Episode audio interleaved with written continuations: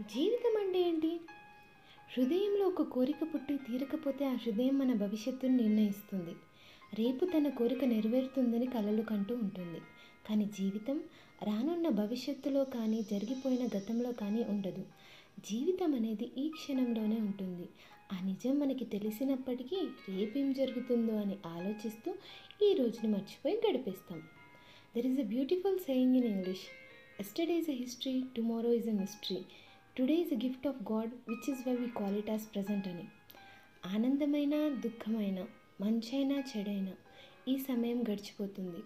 so రేపేం జరుగుతుందో అని తెలియని ఈ సిచ్యువేషన్లో ఈ కోపాలు తాపాలు ఈగోలు యాటిట్యూడ్లు అన్నీ పక్కన పెట్టేసి if possible be kind with people spread love stop negativity stay home stay safe